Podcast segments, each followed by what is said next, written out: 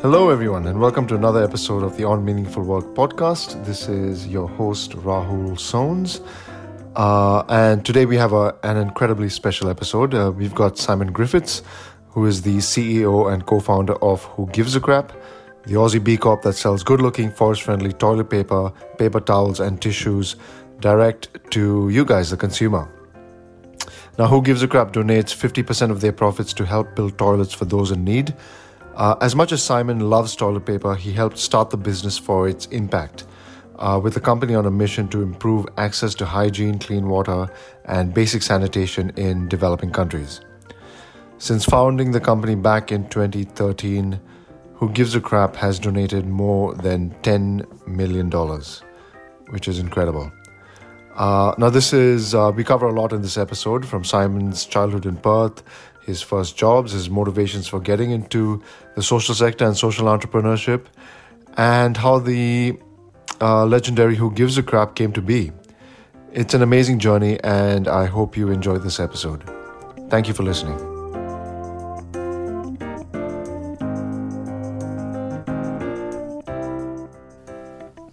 Hey, Simon.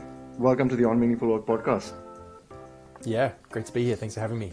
Yeah, thanks so much for doing this, man. And um, you know, you know, before I jump in, I, have got to ask. You know, um, you know, we just went through this massive pandemic, 2020.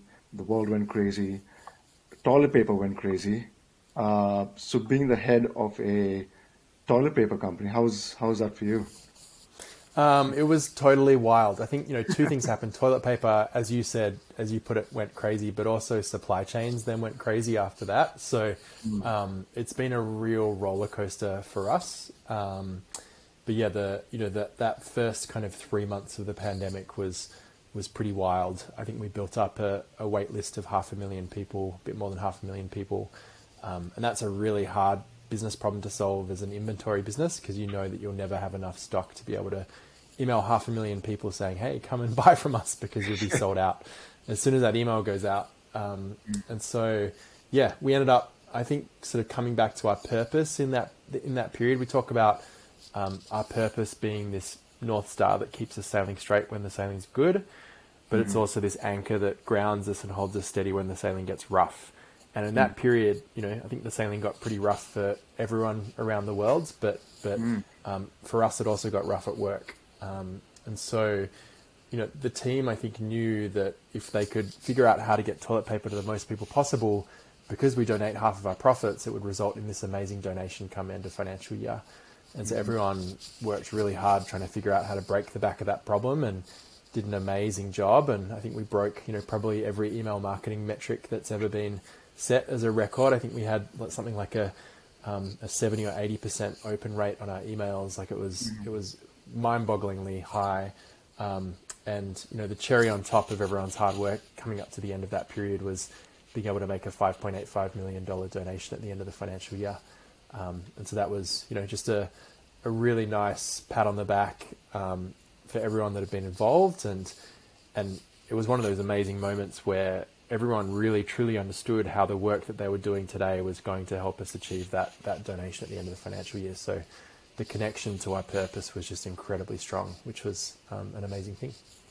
That that's that's incredible. I can just uh, if this was a movie, I can just picture the montage. You know, if you, all you guys go crazy. You know, yeah, I think like, there's yeah, I think there's like there's pictures of our customers who'd ordered too much product who were making like you know, thrones out of toilet paper that went viral. Kind of, we saw it in you know seven different languages all around yeah. the world. Um, so yeah, it was a, you know, it was a real moment in time. and did you did you do a bit of diagnosis as to why that happened? Like, why did toilet paper? Yeah, why toilet paper? Yeah, it's a really interesting um, interesting phenomenon. So the easiest way to explain it is that it's mostly rational behavior, which is what people get shocked by because it seemed like it was completely irrational by the end. Mm. Um, but but what actually happens is there's two markets for toilet paper. There's the at-home market, which is the soft, you know, fluffy three-ply stuff that that we sell and that you probably have in your bathroom. And there's the away from home market, which is that horrible one-ply kind of mm-hmm. waxy, you know, terrible stuff and those two markets are they're kind of roughly the same size. But when the mm-hmm. pandemic hit, you know, people weren't going to the bathroom any more often, but the bathroom they were going to shifted to being Mm-hmm. 100% at home. And there wasn't enough product in the market to support that, that shift. Um, and so when you think about what happens, you know, people are like, oh, I'm going to be at home, we're almost out of toilet paper, I need to go to the shops. And then um, if that too many people do that, you know, toilet paper is one of the first items that sells out in supermarkets because you can't actually fit that much of it on the shelf compared to you know shampoo or food which takes up much much less room. Um, and so as a result um, you can fit less of it in the store and you have less of it in your warehouse. And so it's one of the first items that sells out when you get a surge in demand in the supermarkets Mm-hmm. and then you know the rational behavior is that if you see an empty toilet paper shelf and this mm-hmm. commoditized item that's always been readily available is mm-hmm. now no longer available, the rational behavior is to buy whatever pack you see when you see it. And so that's when it starts to spin into this irrational kind of, you know, version of the world, which is what I think everyone remembers through that period. But it comes from a really rational place of, you know, um, we're going to be at home more. We need to go to the shops and buy more products. That product's one of the first that runs out, and that's when it starts to drive this irrational behavior that got amplified with social media as people were posting photographs of empty shelves. yeah, I think not just photographs, but just people, you know, fighting over toilet paper, and you know, it Yeah. was really chaos for for a mad minute there. Yeah, it was it was wild, and it was interesting seeing. You know, we we have suburb level data, so we could see mm-hmm. Where it was taking off, and um, you know um, where the panic was kind of happening um, in a way that you know probably no one else could. Um, and so yeah, it was really interesting, kind of you know from a um, behavioral economics perspective, seeing how that all kind of unfolded was, you know, we were kind of gobsmacked watching it all happen. yeah, what what a, I mean, what, what an incredible place to be in at that time for for you guys. You know, Yeah, I mean, we sort of we sort of joked at the time that you know we were a direct consumer business that had a remote team, and so it was almost like we'd been training for that moment for the six or seven years prior, and it was it was our time to shine. You know, like we we had this moment where we could show the world what we could really do. So, um, yeah, it was it was really interesting. I think you know, obviously, um, there was a lot of really bad things going on in the world that led to that point. So it's hard to kind of look at that time with you know kind of favorable lens, but Yeah. um, yeah, you know, and obviously it was a really hard time for our beneficiaries. You know, the big picture view that we had was, guys, like there's two billion people that don't have access to a toilet, let alone you know being concerned about running out of toilet paper. Like, come on, like there's there's kind of a you know a, a bit of a zoom out moment here that I think everyone needed to to have. Um, but at the same time, you know, it, it brought a lot of our customers closer to their community because they had these huge, you know, 48 roll boxes that we were sending them. That meant that they had enough product to give to their neighbors and make sure everyone around them was was doing okay. So, um, yeah. it was. I think it led to some nice outcomes as well as some, you know, some not so nice moments that happened along the way. Yeah, wow. Um, all right, so so maybe you know rewinding quite a bit now. So uh, just to start with with your you know origin story. Um, where where are you from? Where are you born? Um, so I was born in, in London, in in um, in West London, in a place called Acton, um, in um, in the early 1980s. And I, my understanding, I don't, I haven't actually asked my parents too much about it, but my understanding was that um, that was not London's prime time. you know, it was, it was kind of kind of kind of one of London's less less prime time moments. You know, the 80s in London, I think, weren't super great um, in terms of you know the long history of what it's been like to live in that city. Obviously, relative to other parts of the world that had you know wars and stuff going on at that moment in time, it was still pretty good.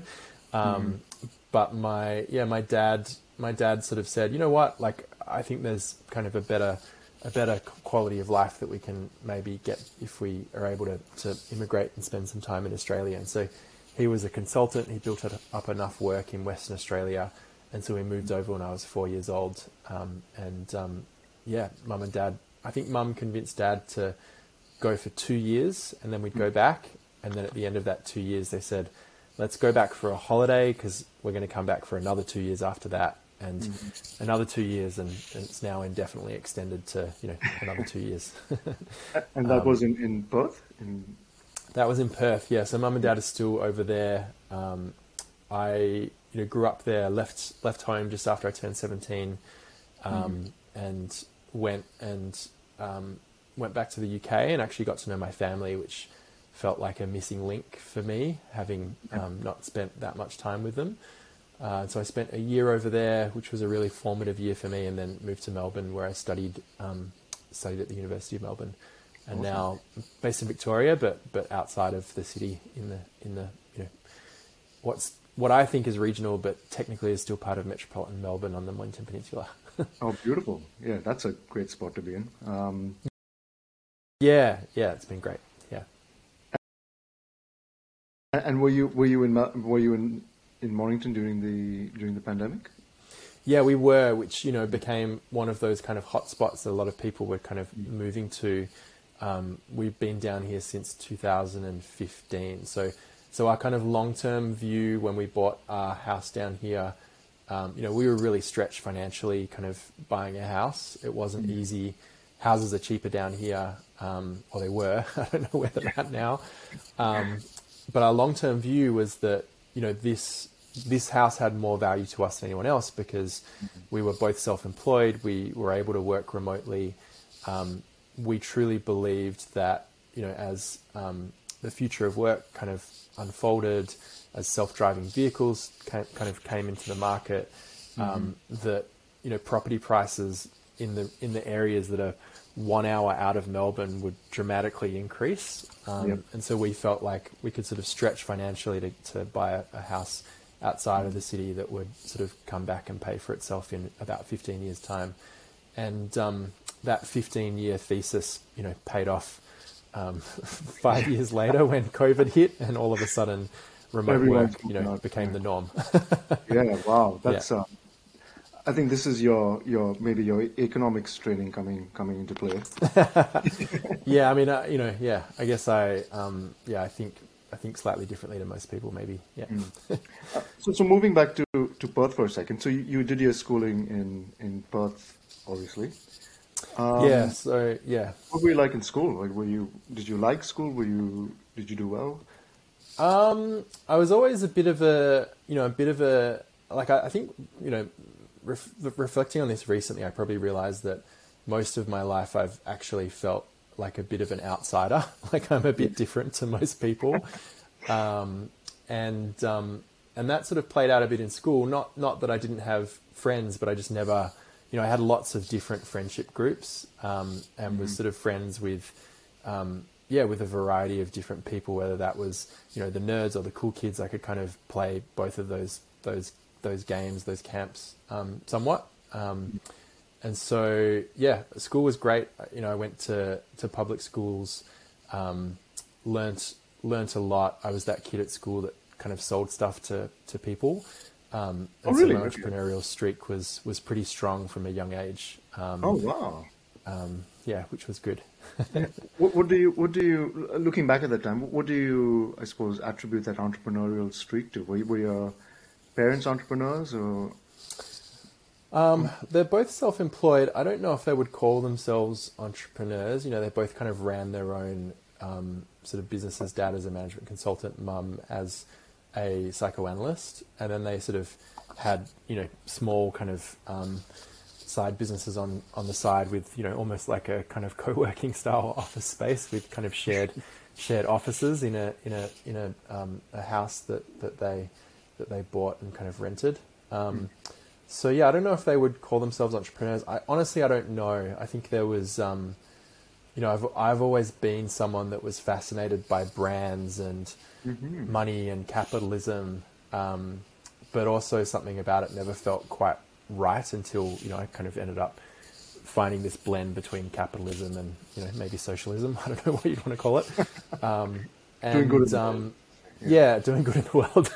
maybe that's not socialism, but but um, hmm. yeah, the you know, so I think the um, yeah that that was kind of there from a young age, um, and I loved you know I worked I worked lots of part-time jobs as a kid. I always had a lot of money because I worked, you know, really hard from a young age, kind of outside of school, um, mm. and that taught me a lot about kind of the value of money and transactions, and um, I was you know really fascinated by brands and the the dopamine you got when you buy something and open a box. Which I said that to someone the other day, and they said I don't get that.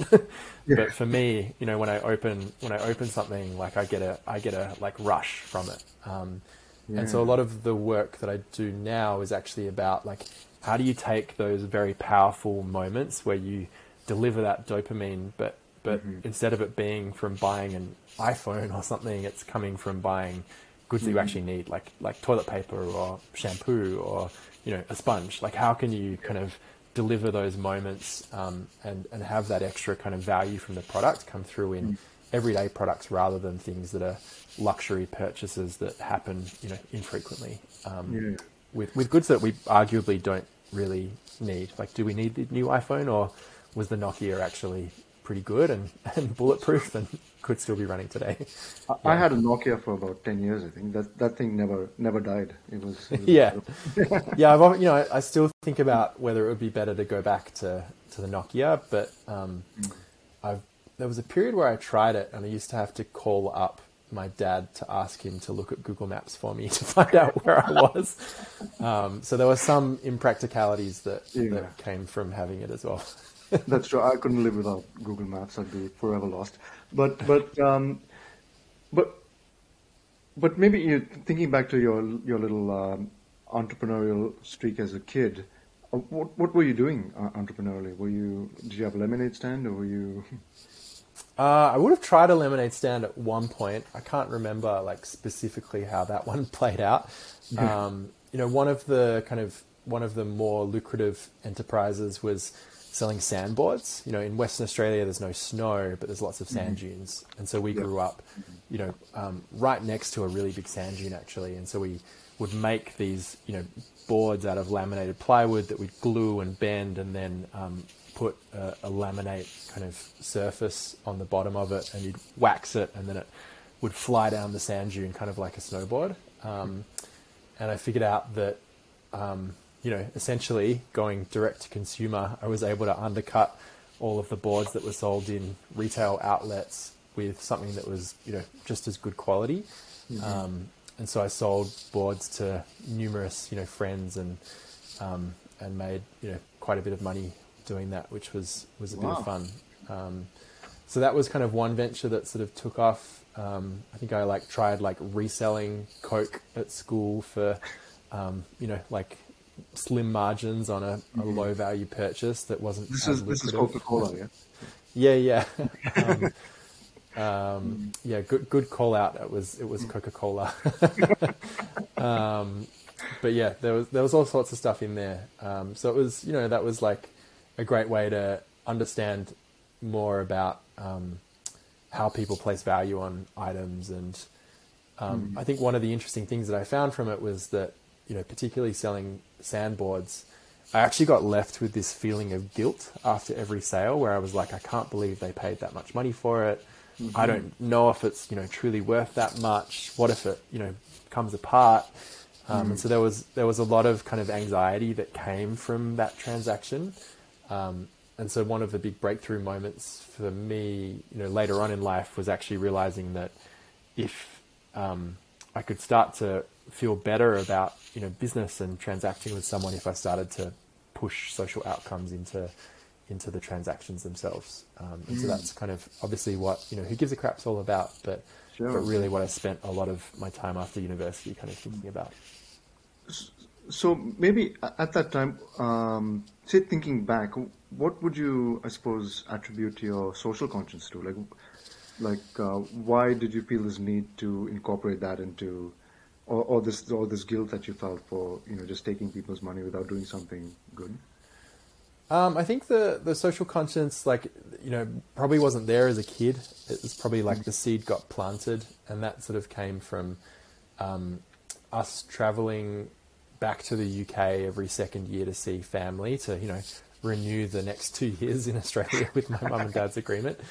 Um, yeah. And doing that in the you know late 80s and early 90s, there weren't that many kind of flight. You know, it wasn't it wasn't like today where if you're going to London, you fly through Doha or um, you know um, somewhere in UAE or Singapore. They're kind of the three, or Thailand or Malaysia. Um, they're kind of the, the main hubs that you would you would transit through today. Back in um, the late 80s and early 90s, we flew through you know Malaysia, through Zimbabwe, through Egypt, through Japan, um, and and every time we'd spend a little bit of time in each of these places, you know, wearing off the jet lag, having a bit of a family holiday, and um, and experiencing a little bit of you know what it was like to spend time in that sort of an environment, and that was actually really formative for me as a kid because um, I started to learn a lot about other cultures and and and also kind of realize how fortunate I was to have been born where I was born, and that you know later on in life realizing that if I'd been born somewhere else, I would not have had the same set of opportunities available to me. Um, mm-hmm. and so I think I became really interested later on with you know getting into a more kind of granular version of that. You know when you um, when you spend time in Southeast Asia and you cross from one side of a border to the another, you can often see the the change in the socioeconomic kind of situation that happens when you cross this invisible line.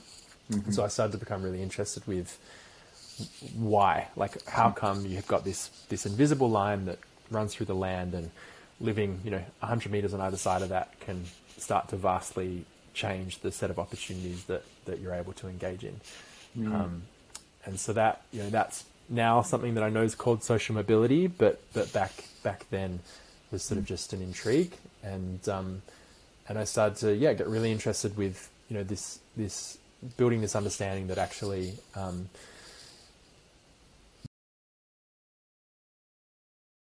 there are a lot of people, billions of people that would never be able to to do what I was able to do and to follow their passion and to um, find what it was that they wanted to bring into the world, and that that was actually a, a luxury and a privilege that most people didn't have.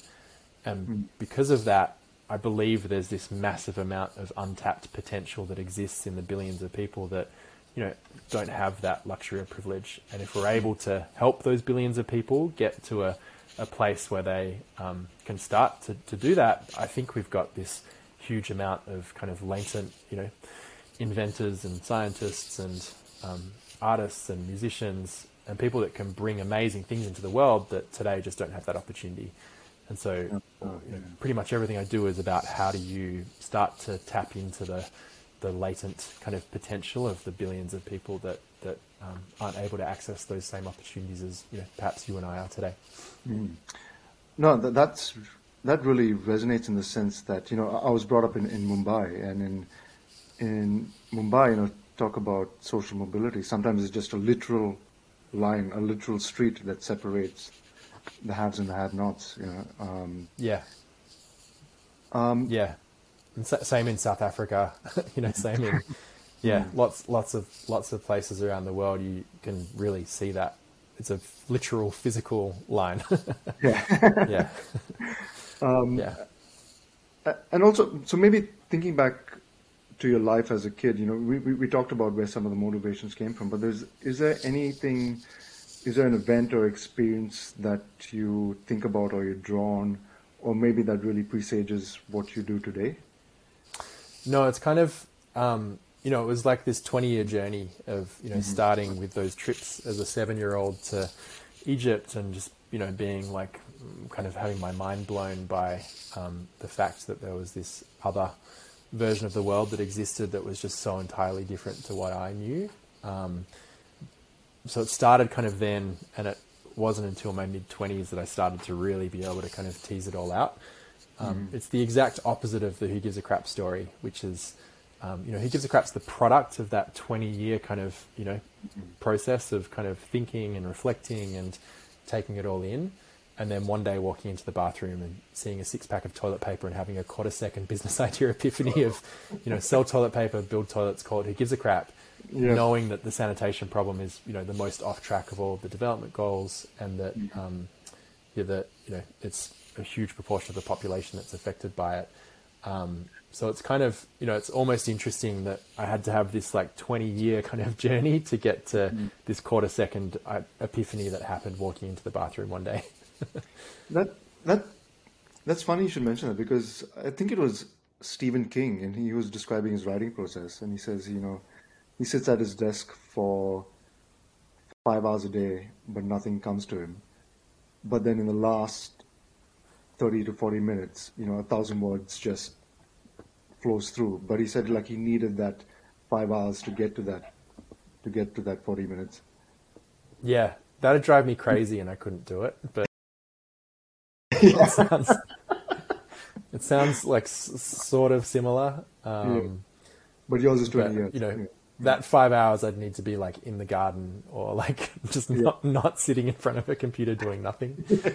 Um, Um, uh, so, so maybe traveling back again to Perth, and like when it came time for you to go to university, um, how did you think about you know what you wanted to do, and what did you end up doing? Um, so, so I always knew when I was a kid that I wanted to leave Perth. I think that's a common, a common thing that a lot of Perth kids have. Um, you know, they can't wait to kind of to to be finished at school and to be able to get out or finish at university and you know go go to the big smoke on the other side of the country. Um, so for me, that was you know I knew that from like I was counting down the years from twelve until I was able to to legally leave home. Um, and so I left literally as soon as I could. I think I turned 17, um, you know, November 1st of year 12, and then left on Boxing Day because my parents begged me to stay until Christmas. um, and so, yeah, so that was, you know, that was a, a relatively easy decision to make. I can't remember what your question was though, beyond Perth. Oh, beyond uh, it was around uh, when it came to uni. How did you decide Oh, you what to do. Yeah, Yeah, so I knew I wanted to be outside of Perth, and I should say, I, like, I've been back to Perth. I really like Perth, Yeah. but um, I think I think a lot of kids can find it a challenging place to grow up because you are so far away from everything, um, and it's easy to feel like you need to have more, which you know maybe isn't the best feeling, but that's something else we can unpack later.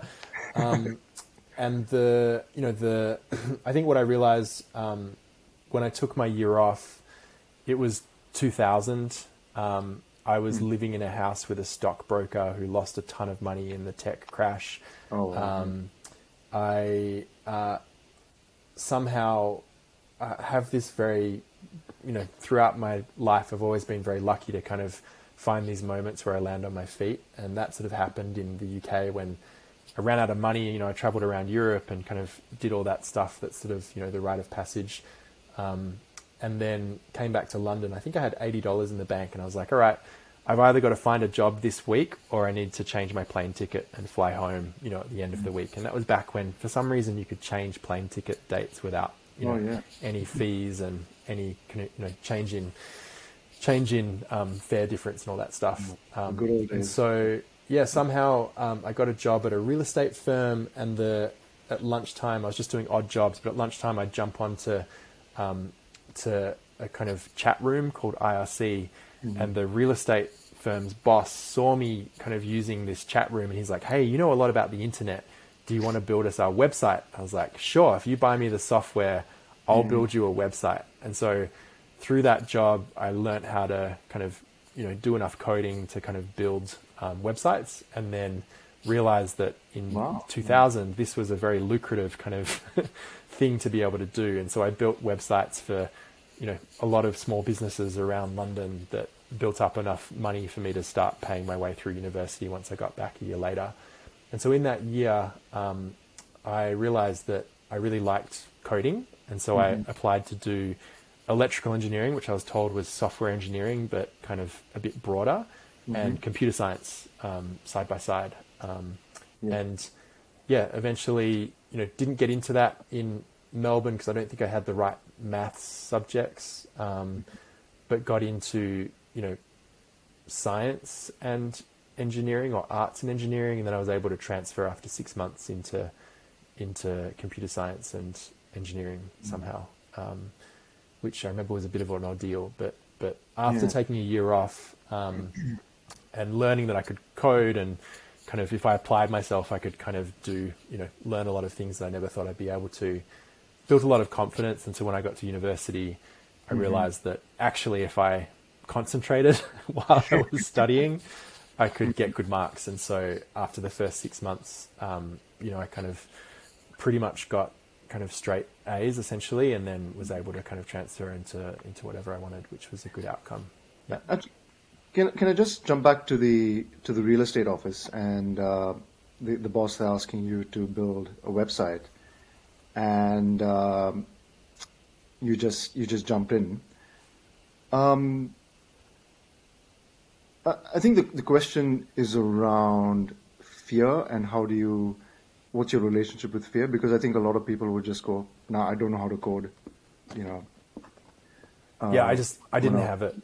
I didn't have I didn't have fear as a kid. It was just yeah. like a like a missing emotion for me. I think I didn't have a lot of emotions as a kid, um, mm-hmm. or a lot of you know kind of emotional intelligence. So I was missing fear. I was missing, um, yeah, um, probably a lot of empathy as well. So I couldn't read a room particularly well, and um, and uh, and and in many ways, you know, they were great assets to have as mm. a, a, young person. I got myself into a lot of bad situations too, but mm. but um, yeah, you know, I think I think uh, uh, you know to kind of lay out how that decision happened. I knew how to use Photoshop, so I could kind of make stuff look good, and then mm. I just need to figure out how to turn those pixels into something that existed on the internet. And I figured that part couldn't be that that hard. And I had friends that had you know used similar software, and so I said, "Can you buy me this software that my friends use? I'll ask them a bunch of questions, you know, find a bunch of online tutorials, and I'll figure it out. Like it can't be that hard if my friends can do it." Um, sure. and so that's kind of the philosophy that we have, you know, at work now. That mm-hmm. nothing is too hard. You just have to figure out who are the right people to help you get up the learning curve as quickly as you can, and then figure the rest out yourself. Um, and that's you know that's a great fun part of running a business, being in a high growth startup. It's not for everyone, but sure. um, but it's yeah, it's something that I personally really enjoy. And and honestly, being a founder, a CEO of a high growth startup is it's the one job where you just you just have to learn so much as quickly as you possibly can all the time. Um, mm. And that's an amazing privilege to be able to be in that position.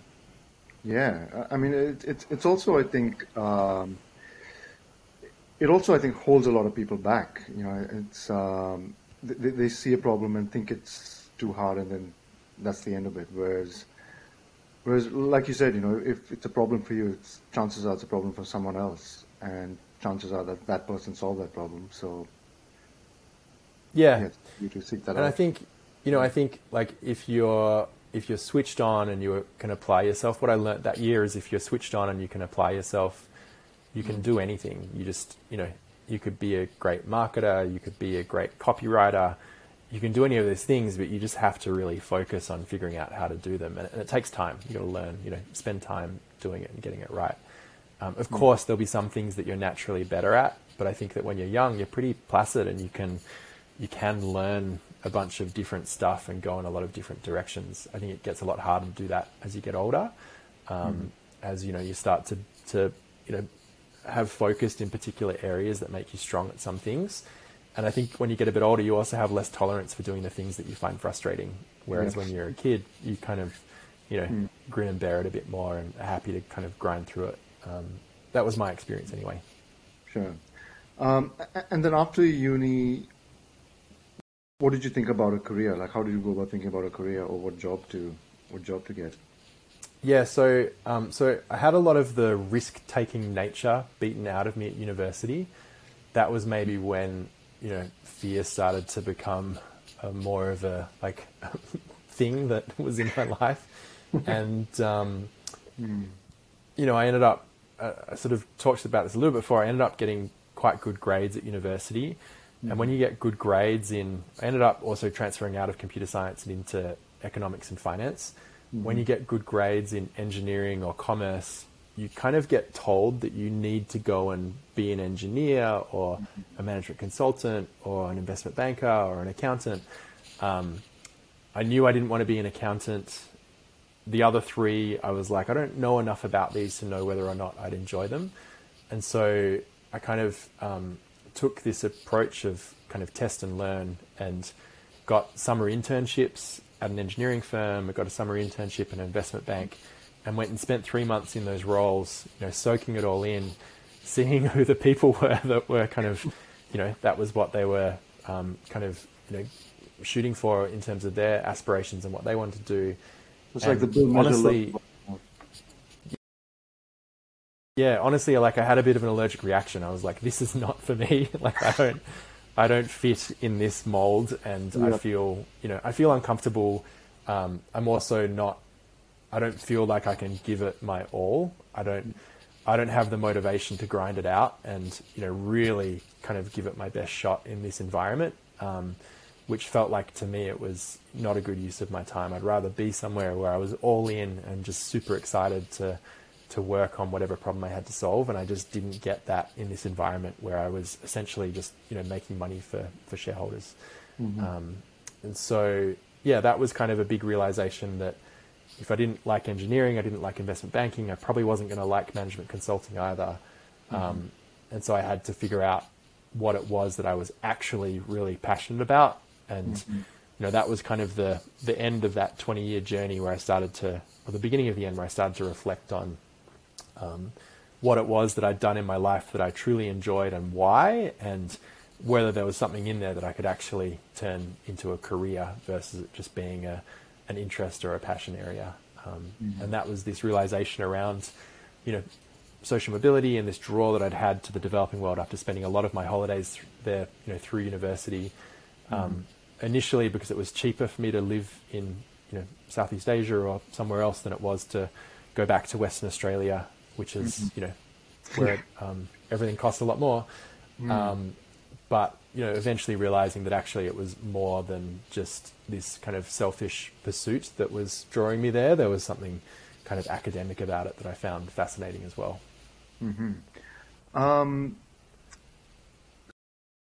so, throughout your your travels at the time, throughout your travels in Southeast Asia and the Third World, um, where did you notice the gaps in traditional philanthropy, and where, where was that not being, um, I suppose, not being helpful to the to the local population, if at all? Yeah, I mean, yeah. there's a lot of gaps in traditional philanthropy. um, I think, yeah, I think you know one of the one of one of those trips. Um, I made a point of trying to trying to see what organisations were doing what work on the ground to try and understand what good development looks like versus not so good development. And you know what was the lay of the land? How did these organizations operate? And what i found was that um, you know there were a lot of organizations that d- were doing good work. Um, when you asked them what was holding them back the most common answer was a lack of funding. Mm-hmm. and um, they were spending about 30% of their time trying to gain funding from different grants or you know other funding opportunities mm-hmm. not realizing that nine t- times out of ten they wouldn't be successful, and you know that that time spent was a huge kind of organizational drain. Um, mm-hmm. And so what I realized is that they were competing against the same pool of funds that came from mm-hmm. the philanthropy market that exists from people's donations.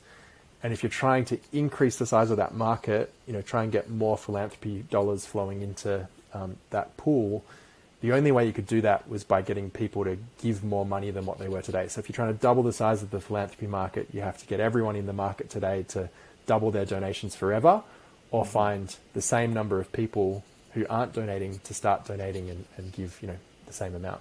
And those mm-hmm. two things are impossible. You can't change that behavior in that way. Um, mm-hmm. And so what I realize is that, you know, the philanthropy market is, is doing a pretty good job. Like it, we don't need to grow the size of the philanthropy market if we can tap into the trillions of dollars that are changing hands in the economy and start taking mm-hmm. a slice of the, the profits out of you know the goods and services that are being sold in the economy and funnel those into the same organizations that are generating social impact that are currently just reliant on the philanthropy market. And mm-hmm. so it was sort of this this kind of light bulb moment of, you know, why why do we just rely on this when which in Australia is about $10 billion when there's trillions of dollars over here that are, are changing hands in the economy. You know, we should be thinking about how we can tap into that instead. Mm. Um, yeah. Was that also a light bulb moment, or, or, was that a gradual process that you came to that? That was a light bulb moment where it was okay. like, you know, this is I can't remember. I probably wasn't walking into a bathroom when that one happened, so I, I can't remember where or when I was when that happened. But it was it was mm. kind of just like this seems insane. You know, there's there's a whole lot of the world dedicated to our economy, which is a huge kind of beast, and a very mm. small number of people dedicated to the philanthropy market. Like, mm-hmm. why, why, you know, how do we like start to shift that focus a little bit and um, have everyone involved in philanthropy through their purchases rather than mm-hmm. just once they make enough money that they've got some you know disposable income that they can donate at the end of the financial year. Um, mm-hmm. So yeah, it probably was a little bit gradual, but but mm-hmm. you know it was one of those things that once you see it, you can't unsee it. Like it seems completely yeah. insane that we do it the way that we do today. Mm. And then how do you go to go about, I suppose, uh, uh, implementing that, or, or, you know, starting a company and and so on? Um, you know, I think we, we had a few different cracks at this kind of same problem. So how do you get more people to engage in in philanthropic activity? The first was a website called Ripple that mm. um, we founded back in 2007 with with three other founders. Um, the idea was that it was kind of like a charitable search engine. So you'd run a search, and the revenue from that that you know the ads from that search would get directed to a charity that you choose. Um, you could also watch watch an ad, and the revenue from that ad would get directed to a charity that you chose. Um, so the idea there was that we thought more people wanted to engage in philanthropic kind of activities, but they didn't have the capital or the resources to do it themselves. Mm-hmm. What we actually found when we launched it was it appealed to people who were already engaged in philanthropic kind of activities. Mm-hmm. And so mm-hmm. it didn't change the behavior of everyone else. It just made philanthropy more accessible to people that were already interested in it. Mm-hmm. Um, and so that was a bit of a, a flop, and we, um, you know, we, we mothballed that one. Um, the next business was a non-profit bar and band room called Shebeen, where we sold different yes. beers and wines from all over the developing world and 100% of our profits went back to organizations in each drink's country of origin. Yep. Um, that was a beautiful, a beautiful business that um, ran for about three and a half years, had a lot of positive impact on a lot of people, but was always going to be limited in its scalability because it's a bricks and mortar business. It's very hard to um, to get um, you know someone from Broome in Western Australia into Shebeen in Melbourne to have an impact with their everyday purchases, and maybe they're you know um, from a religion that actually prohibits them from drinking in the first place. um, yeah. And so, can I just you know, uh, like for me personally, Shebeen has a lot of emotional resonance because it's where I, I, I suppose, you know, first got inspired by social entrepreneurship, thanks to you, but it's also where we first kind of set set off this whole, you know, disruptive business network journey. Like that's yeah. where we first held our events, and also you know went to a lot of amazing gigs there. So that was a really special place for me personally. Yeah, yeah thank you. It was for me too. I think um, you know the the unfortunate kind of closure of it happened when we discovered that our very loud band room had a wall that we thought backed onto dirt in the basement, but backed onto the sleeping quarters of the police station around the corner from us. Um, yeah. and they made life very difficult for us. You know, essentially played dirty. I'm not going to go into the story, but um, eventually, you know, we had to kind of. Um, the only responsible thing was to wrap up the business, which was a, a, total shame because we didn't achieve what we set out to do. Especially mm. in that last year, we lost a lot of money. I lost a lot of money personally because the restrictions the police put on the business made it very hard for us to um, be profitable. Mm. And um, yeah, as a result, you know, the other big learning that came out of it was that hospitality is a very hard industry to make this profit donation model work in because it's mm-hmm. hugely variable. And if you look at really good hospitality operators, they have a portfolio of businesses, some of which are hyper profitable, some of which are loss making. If your first business is a loss making business, you know, you can't build that portfolio. And so you sort of have to get lucky with the first one being hyper profitable to then be able to build a portfolio that has some kind of risk pooling across the assets in the portfolio. Mm-hmm. Um, and so, yeah, the the next idea, you know, wanting to escape the limitations of bricks and mortar to be able to service anyone anywhere in a business category that was hyper stable was mm. to start a toilet paper company, and that's um, that's kind of how we've ended up where we mm. are today. awesome. So Can I just ask? So, with Who Gives a Crap, uh, you know, I suppose, how did you go? How did you think about the brand? Because, say, prior to Who Gives a Crap, my understanding of toilet paper or a toilet paper brand was puppies and feathers and, and softness rather than rather than you know poo really. Like it, it's nowhere nowhere in toilet paper history has anyone mentioned poo ever i, I don't think. Yeah. I mean we we still i guess we yeah i guess crap we do have in our in our brand name. But we, we say that our brand name is the you know the dirtiest thing that we'll ever say. Um, hmm. so you know everything else has to be more above the line and and kind of okay um, it can still be funny but it shouldn't be dirty um, yeah. kind of how we think about it um, so yeah the who gives a crap brand i think you know, as I said before, it was kind of this quarter second business idea epiphany, the brand name, the product, and the mm-hmm. cause. And when I called, I literally called three friends as soon as I had the idea for it, and they all said, I love it. You've got to do it. It's an amazing idea. I can't believe no one's done it before. And that last piece, I can't believe no one's done it before. If someone says that to you, or several people say that to you with a business idea, you know you're onto something really special because mm. it's you've hit on something that seems so elegant and so simple that that it should already be in the world. You know, this person mm-hmm. is saying, my version of the world, this should already exist because it's so perfect that it should be here now. Um, and that usually means that you've got something that, that people want to tell other people about, which tells you you've got you know the potential for, for viral growth, which is exactly what happened in our first two years. Mm-hmm. We just we just grew you know completely from word of mouth, tripling year on year without doing any marketing or advertising ourselves. Uh, this is this is a leading question because I know the answer. But how did you initially get get the word out? Um, so we, um, yeah, good, good leading question. We we started with a with a crowdfunding campaign, um, mm. and the you know that was important because I think at the time I had you know less than a thousand dollars to my name, um, and you know a few hundred friends on Facebook who probably wouldn't buy Who Gives a Crap if I was trying to sell it to them. Um, and so we had to we had to find. You know, we also need to prove not just that we could get the money that we need to get started, which is why a crowdfunding campaign is a great way to get started. We need to find our first 1,000 customers, and probably more importantly, we knew we had to put tens of thousands, hundreds of thousands of eyeballs on what we're doing for people to see it and tell us whether this was a good idea or a silly idea.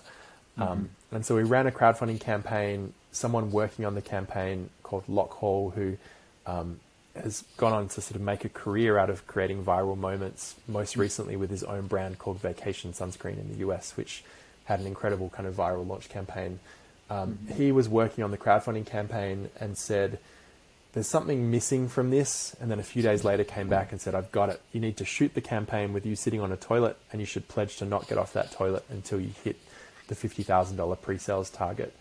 And it was this beautiful um, moment where know, it was one of those ideas that, again, was just like, this is perfect. Like, I can't say no to this. It's going to be horrible, but, but it's, you know, it's so simple and elegant in its execution that, that we need to make it happen. Um, and so, yeah, we launched, you know, on Tuesday morning at 6 a.m. Um, in the middle of July, in the middle of winter in Australia, um, and weren't quite sure what was going to happen. Luckily, the share button had been added to Facebook, you know, only recently, kind of before then. Um, and so it just kind of took off as a viral campaign. We ended up national television, national print in Australia, print in the US, did 2.5 million social media impressions. And um, after, you know, I think we, we were embedded onto the homepage of the largest Latin American newspaper with our webcam of me sitting on a toilet was kind of on the homepage of this newspaper when you went to El Globo or whoever it was. Mm. Um, so yeah, we were crazy popular in Brazil and Greece, which we still haven't figured out exactly why those two markets. Um, mm-hmm. But after 50 of the most horrible, never ever to be repeated hours of my life, we hit that pre-sales target of fifty thousand dollars, and we were in business, which was an amazing outcome. That's incredible. It's an incredible story, and also like the video itself is a work of genius. And uh, you know what I didn't know about you was that you were born in England, and uh, now thinking back on that video, it has a very British humorous. Yeah, there's tinge to it. Almost more. Yeah, there is something. There's a, something about our brain brand that's definitely kind of you know somewhere between Britain and Australia. yeah. yeah. Um, so then that that video, I think that really got the the company rolling, and um, I suppose besides being a, a brand and, and, a physical product, like who gives a crap in a way is also a logistics company. Yeah. Um, so so like initially, how did you how did you set set that up? Um, honestly, it was really hard back in 2012 in Australia. E-commerce was like garbage. Um, you couldn't. You know, we had to set up a, a, network of couriers. We had about nine couriers that we meshed together across the country to give us national distribution. Um, we knew that we could ship to most of the eastern seaboard without too many problems. Western Australia was a bit of a nightmare for us. So um, luckily, you know, I grew up there. My parents still lived there, so I could send pallets of toilet paper on the train. My dad had recently semi-retired, and yeah. so he yeah train because it's about ten times more efficient than a boat, which is about ten times more efficient than a truck from a carbon perspective. Um, mm. So love trains from a kind of supply chain environmental kind of angle. Um, and then, yeah, Dad would receive these pallets of toilet paper and put them into our family van and drop them off to people around Perth to, to be our kind of satellite warehouse. Um, and that was that was how we got started. Um, mm-hmm. And then eventually, you know, we opened up our second warehouse in Perth, our third warehouse in Brisbane, then somewhere, you know, Sydney, Hobart, Adelaide, Canberra, kind of all happened shortly after that. Um, and having that mesh of, you know, that network of warehouses is actually really critical from an environmental perspective because um, ship miles are eight to ten times more efficient than truck miles. So we're able to ship product into Australia from overseas into our different ports and then deliver to our customer from there. And from a carbon perspective, that's you know roughly the same transport footprint as it would be to manufacture in a single location in Australia and truck product all around the country. Um, so um, yeah, we knew we had to get to kind of six warehouses roughly to be able to get that that carbon equation to work. Sure. Um, just shifting gears a, a little bit. Um, when, when you first started, did the term social entrepreneur exist? Um, yeah, I think it probably it probably did. Um, I remember someone saying it in kind of 2007, 2008. Um, mm the term direct consumer definitely didn't. yeah. that that happened, you know, 2014, 2015, I think. Um, so you know, the, yeah, the world was a really different place. Um, the internet was a very different place as well. Yeah, Megaupload. Yeah. You know, they were still around. um, um, like looking back now, what what do you think uh, people get most wrong about social entrepreneurship or setting up a social entrepreneurship? Company?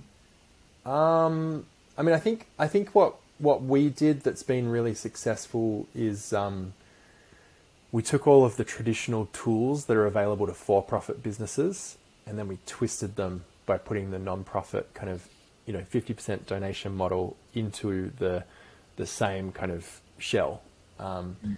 and that's been incredible because we you know we can use we can sell equity, we can do all this stuff that's kind of, you know, there's a very well honed kind of playbook that comes with building businesses that are for profit um, because um, you can throw money at them and, uh, you know, try to make them happen really fast. We didn't do that. We bootstrapped our business, but it mm-hmm. meant that we had all of the same tools available to us through that journey that that allowed us to you know see who was the best in the world and, and figure out what they were doing and apply that to our business and then try different stuff to find new ways to to uh, push the boundaries. Um, and so I think that's what's made us really you know it's kind of our special sauce in a way is that we took that toolkit and we made it better by by having an, a social element kind of built into the business. Mm-hmm. um, and so everything was built for scale. You know we knew that if we're trying to solve the sanitation problem, you have to be a business that's doing 10, 10 plus billion dollars of revenue a year. We're mm-hmm. certainly not doing that now. We're not going to get there next year, but that's you know where we want to be in 30 years' time. Um, and to do that, you have to you know you have to kind of use the the, the traditional kind of tools that are available. I think. Um, mm. And so from yeah from very early on, we knew that scale was important, and as a result, we had to really kind of focus on on building that scale from day zero. Um, mm. Yeah. But I also think that you know who gives a crap at the end of the day. You know, uh, outside of the the social impact that you have, is an amazing product. You know, just by itself. In that uh, it's it's like when I get it, it's not so much a box of toilet paper. It's almost like a box of candy. You know, it's a it really evokes a sense of joy and and you know everything yeah. you do with yeah, your brand. Thank you. I mean, yeah. um, we're, we're redoing our wrapper designs at the moment, which I think are even more kind of candylicious. So, um, Excellent. I'm looking yeah. forward to hearing what you think when that happens in you know March or April next year. Um, mm-hmm.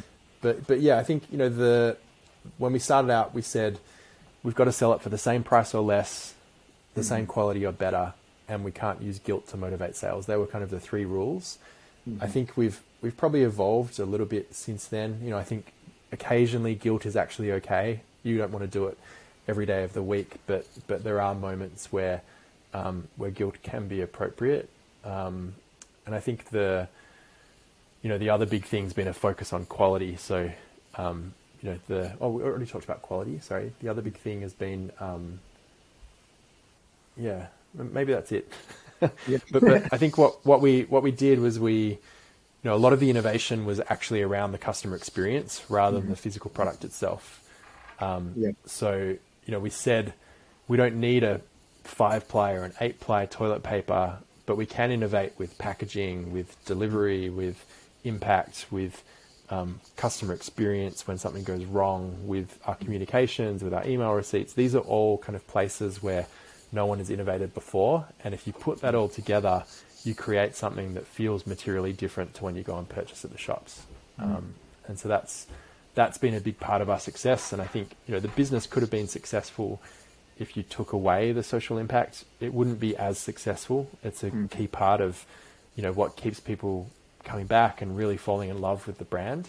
Um, mm. But it, you know we we wanted to build something that could stand up without the impact piece being there and then layer the impact piece in as just the, the cream on top, essentially, of, of what's hopefully an amazing customer experience. Sure. Can we can we briefly touch on the impact? Like, uh, so in you've been going for about eight or nine years now. Yeah, um, we've been trading consistently for yeah, a bit over nine years. Yeah. Mm-hmm. And, and in that time, what has the impact been in terms of your, your social mission? Yeah, so total donations are a bit up over about 11 million Australian dollars now, um, which you know we're really proud of. Um, you know, that 5.85 million dollar donation we were able to make in 2020 is obviously a big chunk of that. It's about half of it, which is um, just an incredible year. That you know, we were having a great year coming into February, and then what happened from March to June, you know, no one could have predicted. So I think we were on track to make our first multi-million dollar donation that year, and then it just kind of got bigger and bigger. Um, so yeah, I think um, we're incredibly proud of where we where we're at. You know, reaching a million dollars for the first time was amazing because there's, you know, a million is a big number. um, and um, that said, you know, we are trying to make sure that 2 billion people who don't have access to a toilet today will have it at some point in the future. And $10 million doesn't go very far when you're trying to solve a problem that affects 2 billion people. So we do know that we've got a long way to go to kind of reach that goal. And as I talked about before, it means getting mm-hmm. revenue up into the tens of billions of dollars, which means donations up into the you know hundreds of millions or billions. Um, mm-hmm. And that's um, going to take a while to get there, but but yeah. super exciting problem to attack and see if we can solve. Uh, and also, so I think it was last year that you did do a significant raise.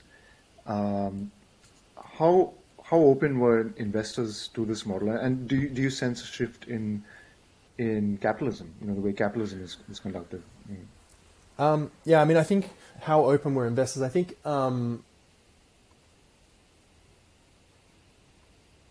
you know, we still we probably saw investors were more open to it in certain geographies. So th- I think this kind of idea of purpose-driven brands resonates more in Australia and in the UK and Europe than it does in America. Um, mm-hmm. That's not to say there aren't people that it resonates really strongly with in America, but it's all you know, it's a bit like attitudes towards sustainability. The UK is a bit further ahead than Australia. The US is a bit further behind. Mm-hmm. Um, in many ways, I sort of think there's something similar going on with kind of the recognition of the power of purpose. Mm-hmm. Um, but in general, you know, if we'd gone to that same set of investors when we were getting started 10 years ago and said, hey, we want to start a toilet paper company, give away half of our profits. It's called Who Gives a Crap. Can you write us a check? They would have said, hell no. Like, that is not an investable company. Mm-hmm. Um, and so we had an amazing response from investors. You know, we did we did a lot of reverse due diligence before we got started to make sure we were talking to the right people.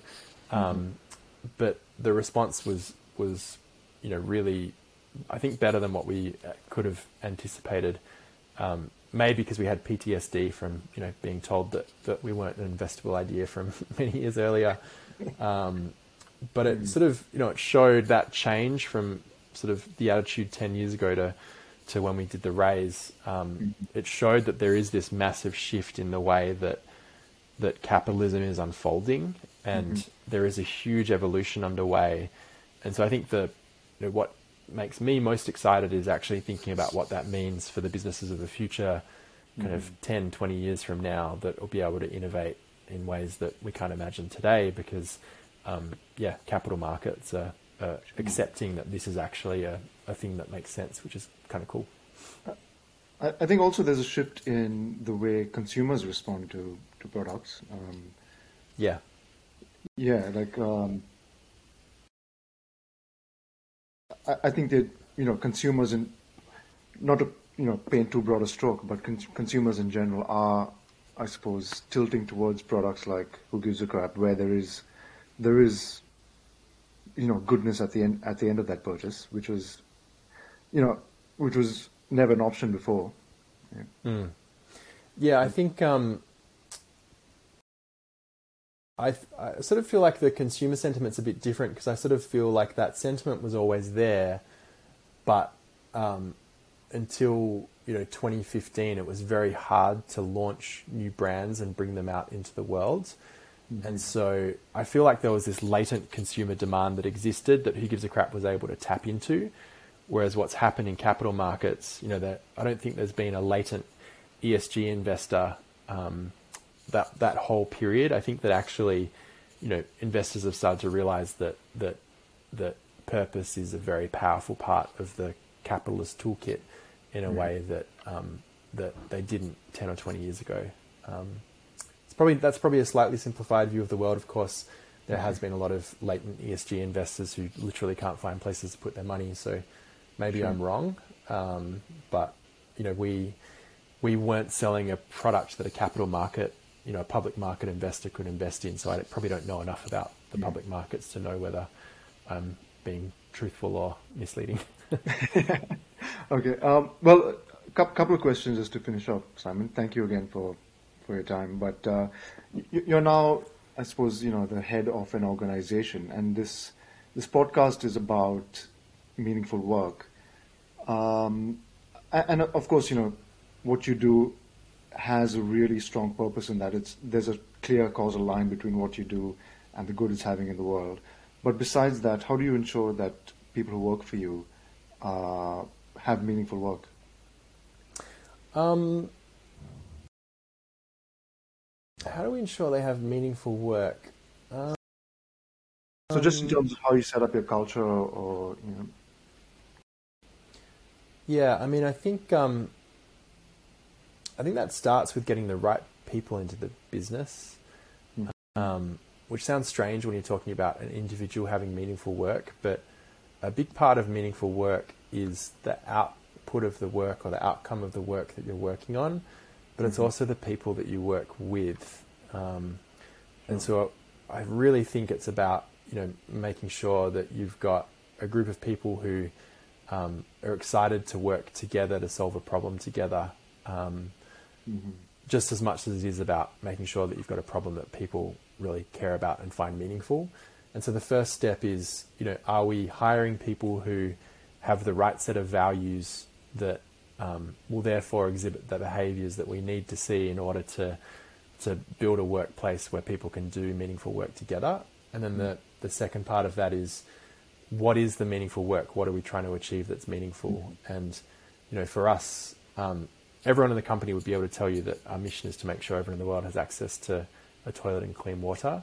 Mm-hmm. Um, and so it becomes our job to figure out how we build the right KPIs, the right OKRs, whatever goal setting framework you're using, um, so that people understand how the work that they're doing today and this week and this quarter is laddering up to what we're trying to achieve this year to get to our five year vision, to get to our 30 year goal of everyone in the world with access to a toilet.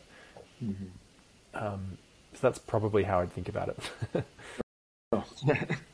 and uh, I suppose finally, maybe you've answered it in part, but this podcast is is called on meaningful work. Um, how would you define that term on meaningful work?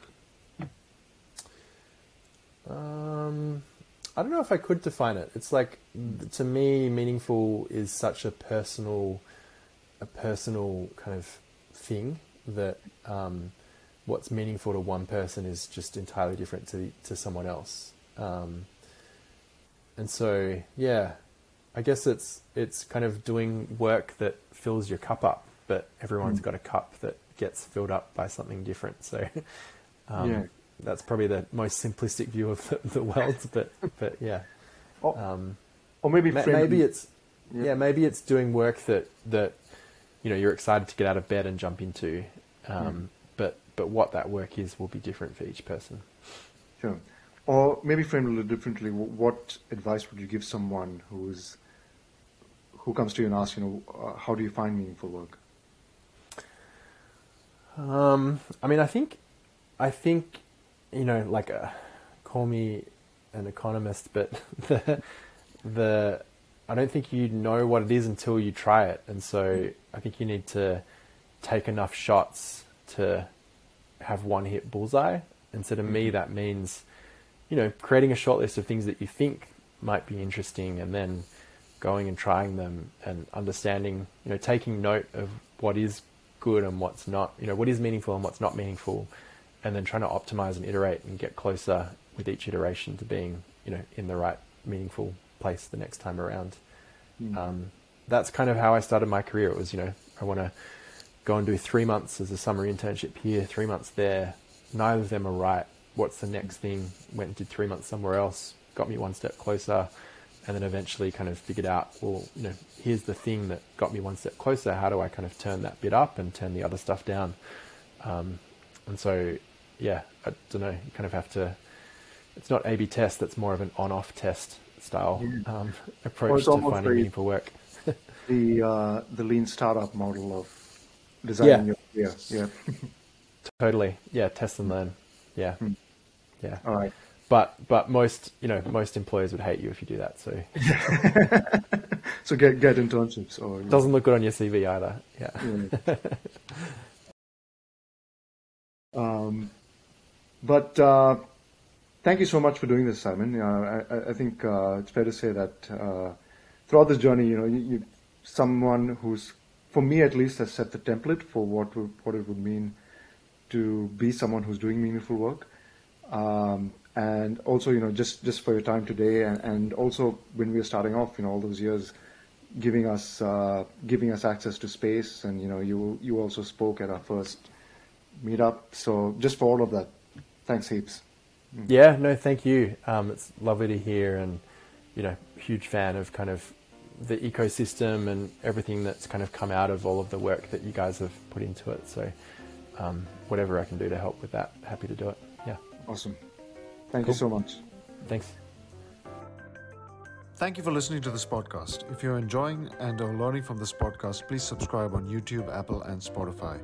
A great zero cost way to support us is to leave a review on Apple Podcasts and Spotify. If you are feeling extra generous, it'd be great if you could leave a comment or feedback on our Apple Podcast or YouTube pages. Or you could email your comments and feedback to me directly at rahul at disruptivebusinessnetwork.com. That's R A H U L at disruptivebusinessnetwork, all one word, dot com. Finally, a big shout out to our producer Dan Scahill for his work on the keys and to Vashti Civil for writing the original music for our theme. Until next time, this is your host, Rahul Sones, signing off. Bye.